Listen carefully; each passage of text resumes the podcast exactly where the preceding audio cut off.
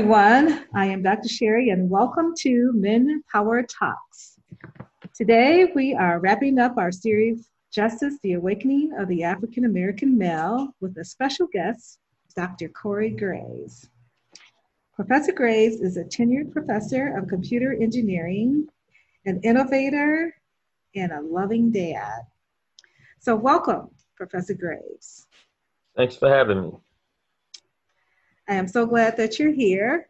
And it is a great wrap up to what's been a great series. Want to get your background, um, who you are, um, share with our audience, tell us like uh, where you're from, that sort of thing. Um, okay. I'm um, from North Carolina. Uh, been here most of my life.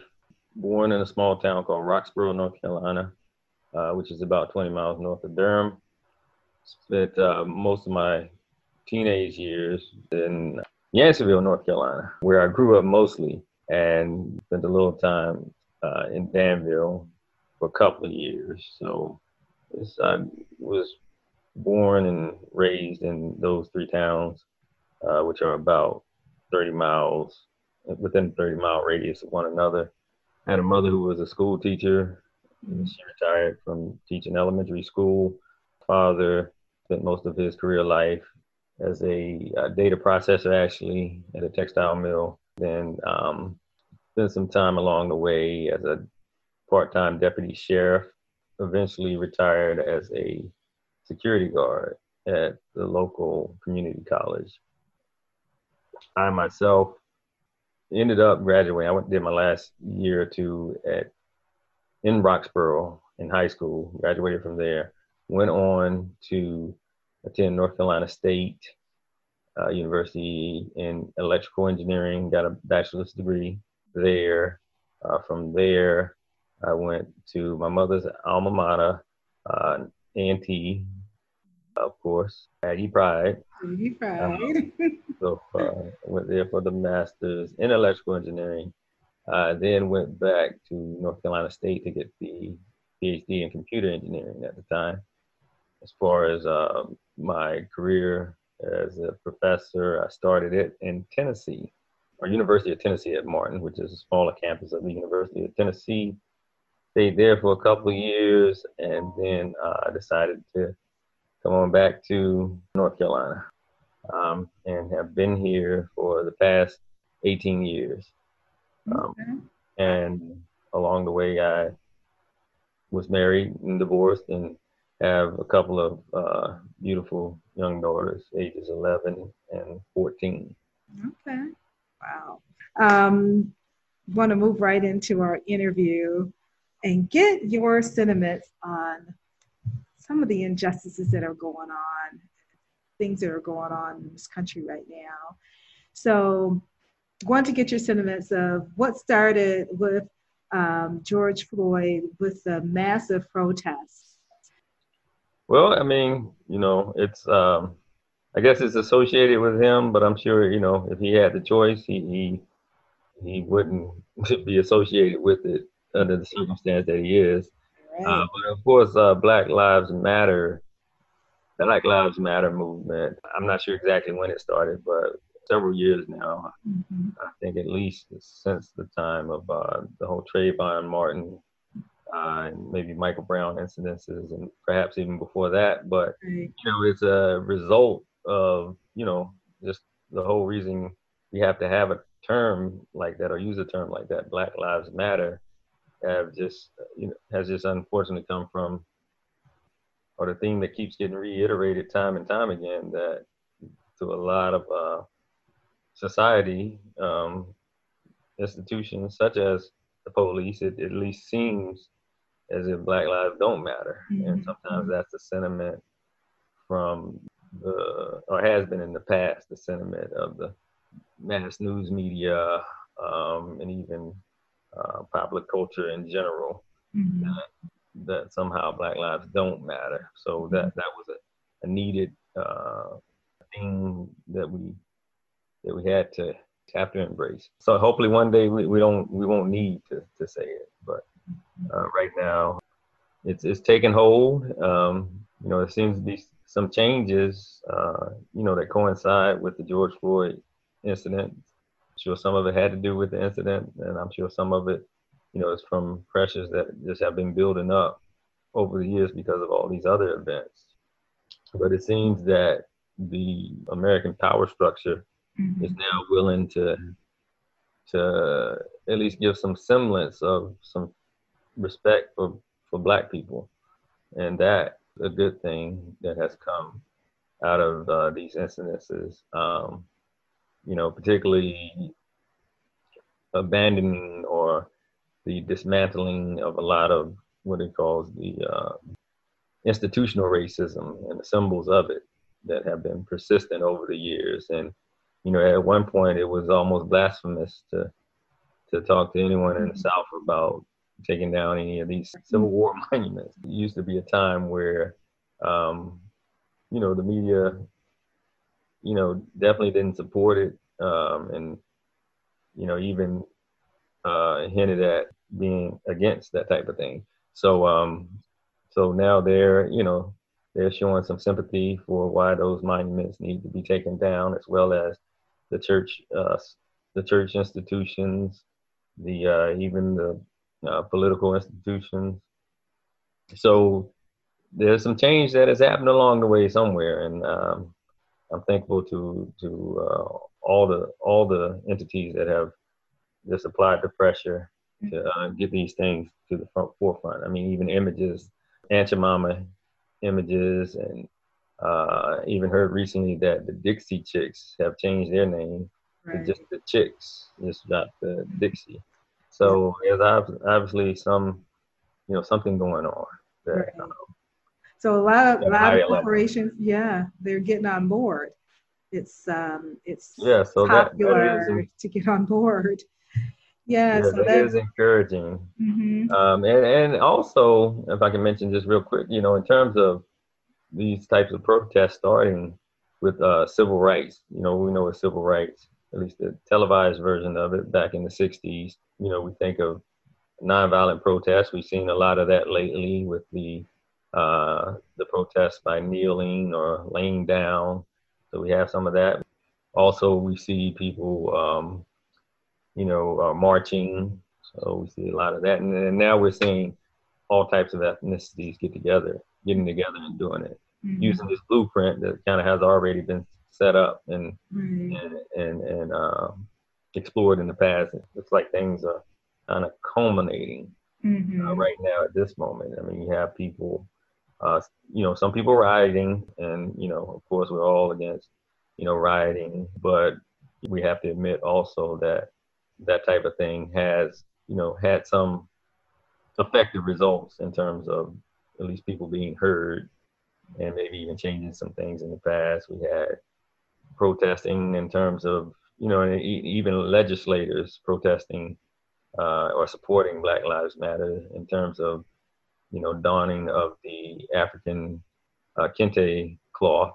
Right. And in the uh, Capitol, you know, recently showing solidarity yeah, but no, Nancy that, Pelosi, was, I remember seeing her uh, specifically with her kids. Yes.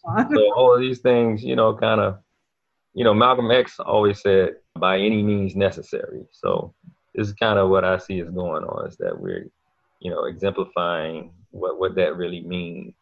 Mm-hmm. Uh, you know, and, and he was, uh, you know, somebody that's not mentioned too much now in terms of his impact on the movement, but you know, a lot of people associating with violence, but really what he meant is what he said was by any means necessary. So it could be by, you know, by peace, by, violence, by negotiation, by, you know, self-respect, self-knowledge, any means necessary to get where we need to go to get out of where we were. And we have made progress.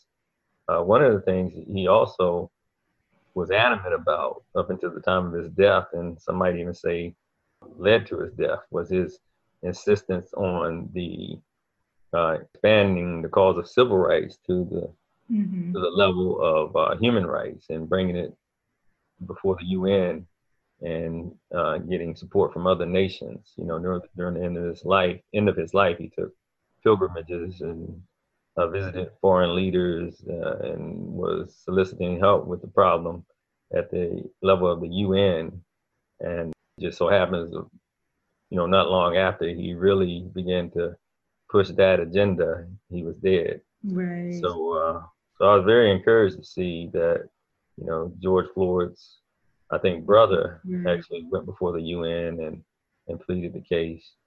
And from what I understand, there was already a, a UN Council on uh, UN Human Rights Council that had been looking into uh, the U.S.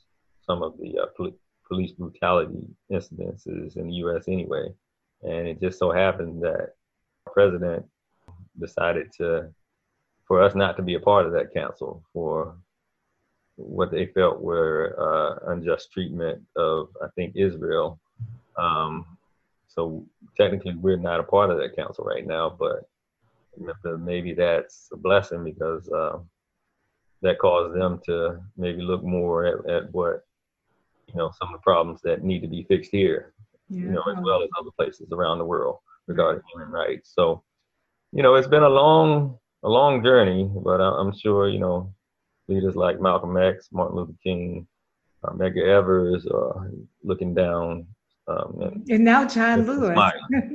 yeah, now John Lewis. So yeah, yeah, that's it all comes full circle. Yeah. You know. So, so we all just have to take time and just think about what what people have sacri- sacrificed, some of which are still around today. You know, and how far we have come, even though we have a long way to go. Right. But you just think about John Lewis, who was, you know, badly beaten for it mm-hmm. on the Pettus Bridge for, um, you know, promoting voting rights for Black people, and he was able to live long enough to to live and serve under um, a Black president.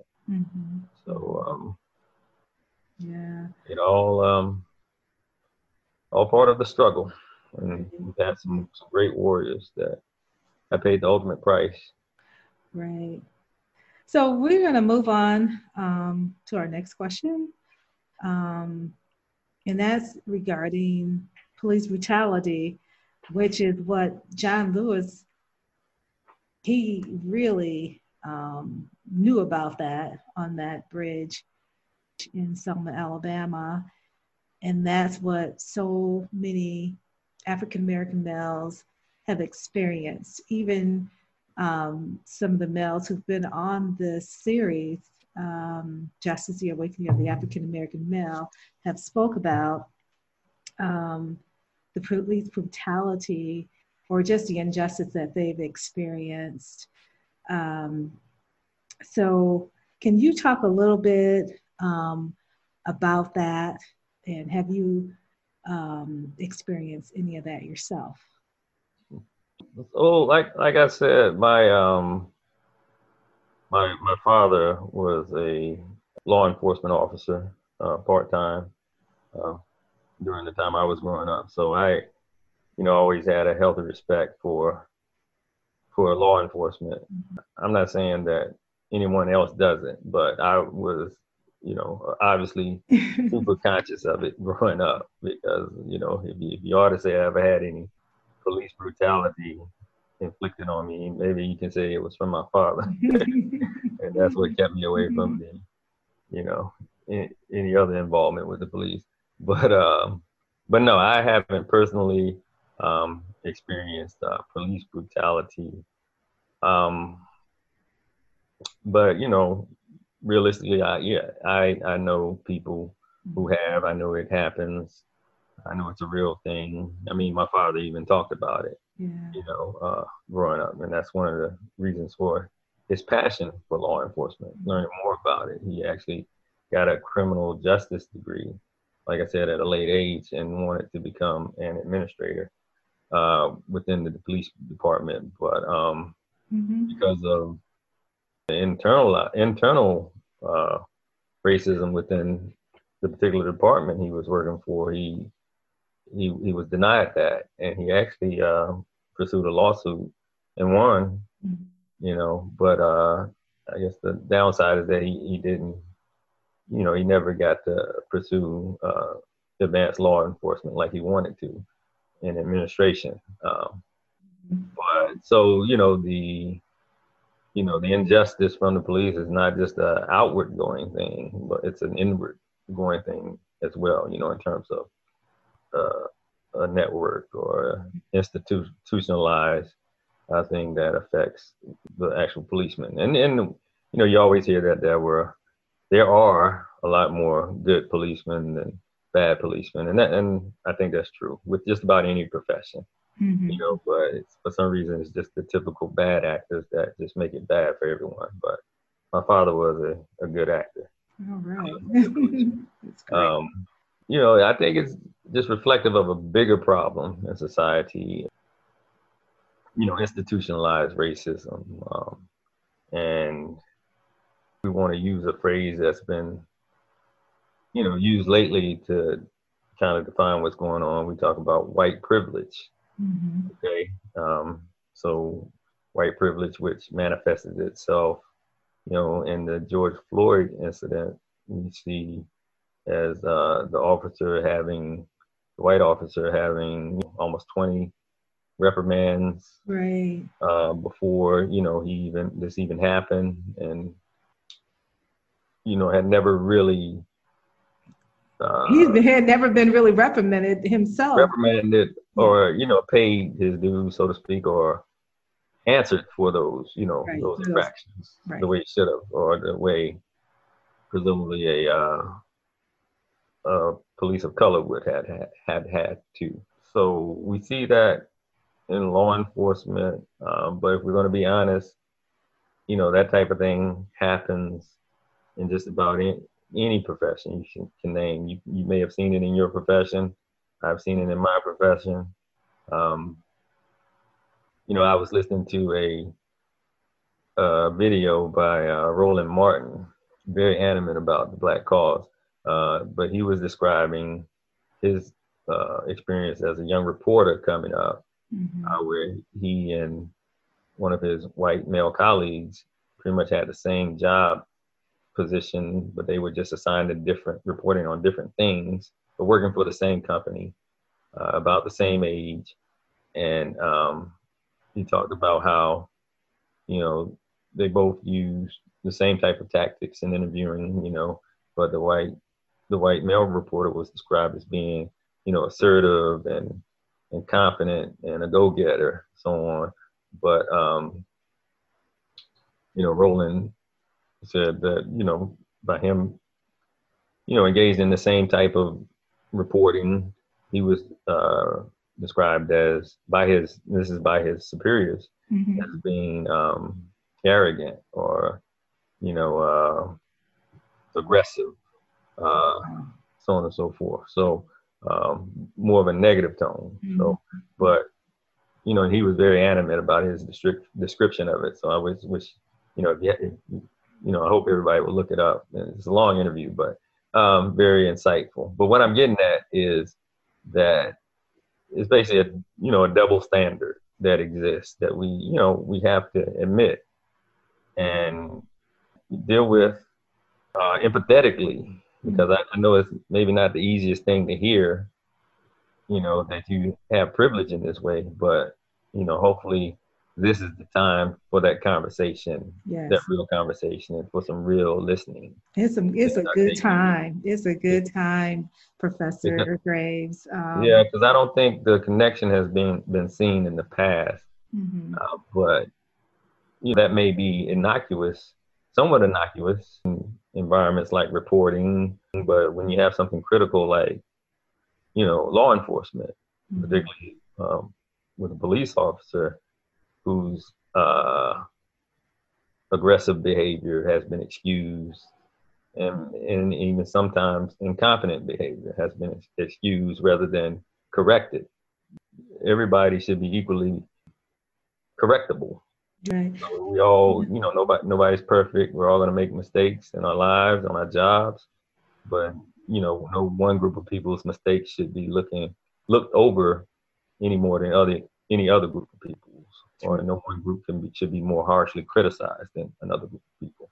So I think in a you know in a not so indirect way that is the type of dynamic that happens with these bad actors with policemen. They've been allowed to get away with so much that they um, it, it ends up leading to something like this. Right. Um, so, so I, I, don't know. I'm kind of on a soapbox on that. Right. So, so anyway, um, I mean, it, it is it is something that happens, like you said, in so many different industries, and just bringing it to light, not just um, you know, with police, but like Roland Martin, like you were saying, it was just as a, a, a journalism. Um, but um, in, in, talking with you um, before, I, I, know it was in, in, in sports and so many racial injustice. I'm gonna pause for just a second and talk about um, Men Power Talks and bring you back on to give some final thoughts on uh, racial injustice. But just real quickly, um, Men Power Talks podcast um, was derived to let men have a space where they can talk about things that are on their heart and, and to help other men um, in the areas of health, relationships, and finances. And so we're going to be wrapping up this series um, and coming back to you with men talking about those particular topics. Um, also, I am uh, Dr. Sherry, and I am a, a, transformation coach for men. And so, if you need one on one coaching, um, if you have some goals that you're working on and just need some help meeting those goals, um, get in contact with me at www.menpowertalks.com. And so, Professor Corey, getting back to you, do you have any um, final thoughts around um, racial injustice that maybe you may have experienced? Um, You'd be hard pressed to find, you know, a black person, you know, over 10 years old that hadn't had some racial justice in their life, uh, and maybe even before, obviously before. But, uh, you know, obviously I grew up, like I said, in rural, in the rural South and, um, you know, going back to the whole issue of the Civil War and kind of idolizing uh, symbols of the Civil War, you know, I grew up where, you know, my social studies teachers spoke of the Civil War as an injustice that the North committed on the South, more or less, you know, uh, and always talked, you know, in grand terms about the South's part in this Civil War and that the North was only able to beat the South because they had more money and uh, but they didn't have as much spirit and about what they were doing and they weren't as you know weren't, weren't as qualified and things like that so you know just growing up just hearing that and knowing you know where it came from and knowing um, what their true feelings were that you know that's an educational injustice and it kind of led to that's the type of thing that have led to the persistence of these monuments that mm-hmm. have gone, you know, that have that are coming down now, thankfully. But um, so look at that as injustice. Uh, as far as you know, direct injustices. Uh, when I went to college, exposed head on, I guess, with uh, being around, you know, majority, the majority of people, white people, on a regular basis. So that in, in that naturally in a a realm that they feel is theirs that you're invading you often hear candid comments about how they feel about you know affirmative action and um, and at the end of the day it always would come down to their belief in black inferiority and uh, things of that nature in so many words um, and sometimes not in so many words, you know. So we participated in some small protests on campus and things of that nature. Um, did you did you have any incidents happen to you specifically, or? Uh, specifically, yeah, several. Probably more than I choose to remember. Mm-hmm. Um, for the most part, nothing major, but um, you know, but the su- the subtle things and what they call microaggressions, mm-hmm. which it might even be called, you know, at that point weren't so micro and weren't so uh, mm-hmm. concealed, I guess. So things, you know, if we talk about, you know, even from not just from fellow students, but from professors who were just getting used to to black people being in that realm, uh, you know, in such numbers. So I recall uh, been a part of a, a design group, senior design, which all engineers have to do. Uh, and most of my friends were black, so um, that's just the way it was. So we had a, a, we formed a group of all black people, and you know, of course, when we looked for our advisors, we got actually it was a group of two, a team of two advisors, uh, senior design faculty advisors that that ended up choosing our group. And at that time, you couldn't, you know, look up people's profile, I guess, and tell what they were before you saw them. I don't know. Uh, they didn't. Long story short, they didn't know we were black until we actually met with them. Mm-hmm. and uh, then I remember, you know, the second meeting we had with them, they said, "Oh well, you know, we've determined that this project is, you know, is so advanced. You know, it's going to be tough, and we're going to need two groups to to work on this. So we we we found another group that's coming today. and then it turns out that uh, the group, the other group they got that came to the meeting was not all black, but mostly black. I think there was one white guy in the group. and I remember it being so funny. One of the professors said at the time, he said, uh, you know, because that was his first time meeting them as well. So he said, "Well, what's the chances of that happening?" and I look back and laugh at it now. You know, I probably laughed a little at it then, to be honest. But you know, the thing about it, you know, I was confident in my ability that I could do the we could do the project as one group, and you know, and that was kind of that was my senior year, so that was kind of the culmination of a lot of similar incidents that happened like that. So mm-hmm. by the time I was ready, and um, well, I had already, I was ready for the other ones. But in any case, the uh, I guess my best defense or protest against that was just to do well, mm-hmm. to be impressive. Not necessarily to impress them or to prove them wrong or anything, but just because I had the ability to. And so, in, all their perspective along the way, then all the better. But yeah, so those, those type of things. Uh, so could I ask a question about that? Yes. How how did that incident um, make you feel as a intellectual um, black male? You know. I mean, like I said, at that point, it's kind of like par for the course. And a lot of people have been intelligent for a long time. So black intelligence is nothing new. And so by the time you get to that point, you you see the reaction. Mm-hmm. You kind of know the reaction of someone when they uh, recognize your intelligence and don't want to acknowledge it. You know, I've I, I, have a lot of stories like that, even from elementary school, and I'm sure a lot of other people do. Mm-hmm. Intelligence about, um, you know, the same type of thing happens in in sports. When you're good at something and you show the other side that you're good at something, it could be intimidating. You feel that, right? Yeah. Right. And um, but yeah, so I think you know the the realm of um, the intellectual realm, if you will, is maybe one of the last frontiers of getting black respect, and I think um, we're getting there too. You know, even with the election of Barack Obama, you know, I always say I'm just so proud that my children uh, were exposed to him as their first black president or their first president. Right. That they knew. Now they can see the difference from an intellectual standpoint between you know what he was and what we have now.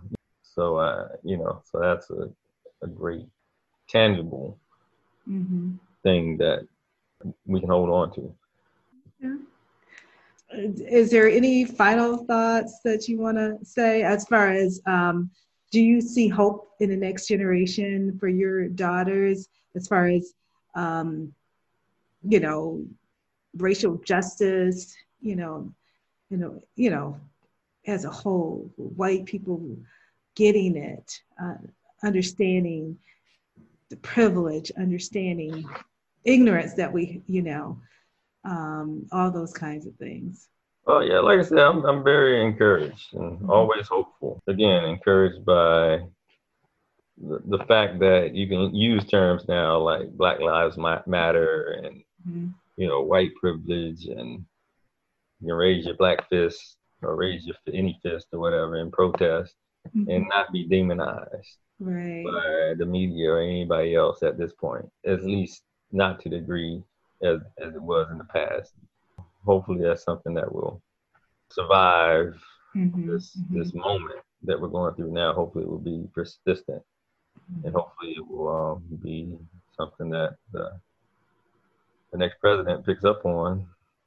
Mm-hmm. Next new president, knock on wood, right. uh, picks right. up on and carries the torch on and uh, makes more of a reality.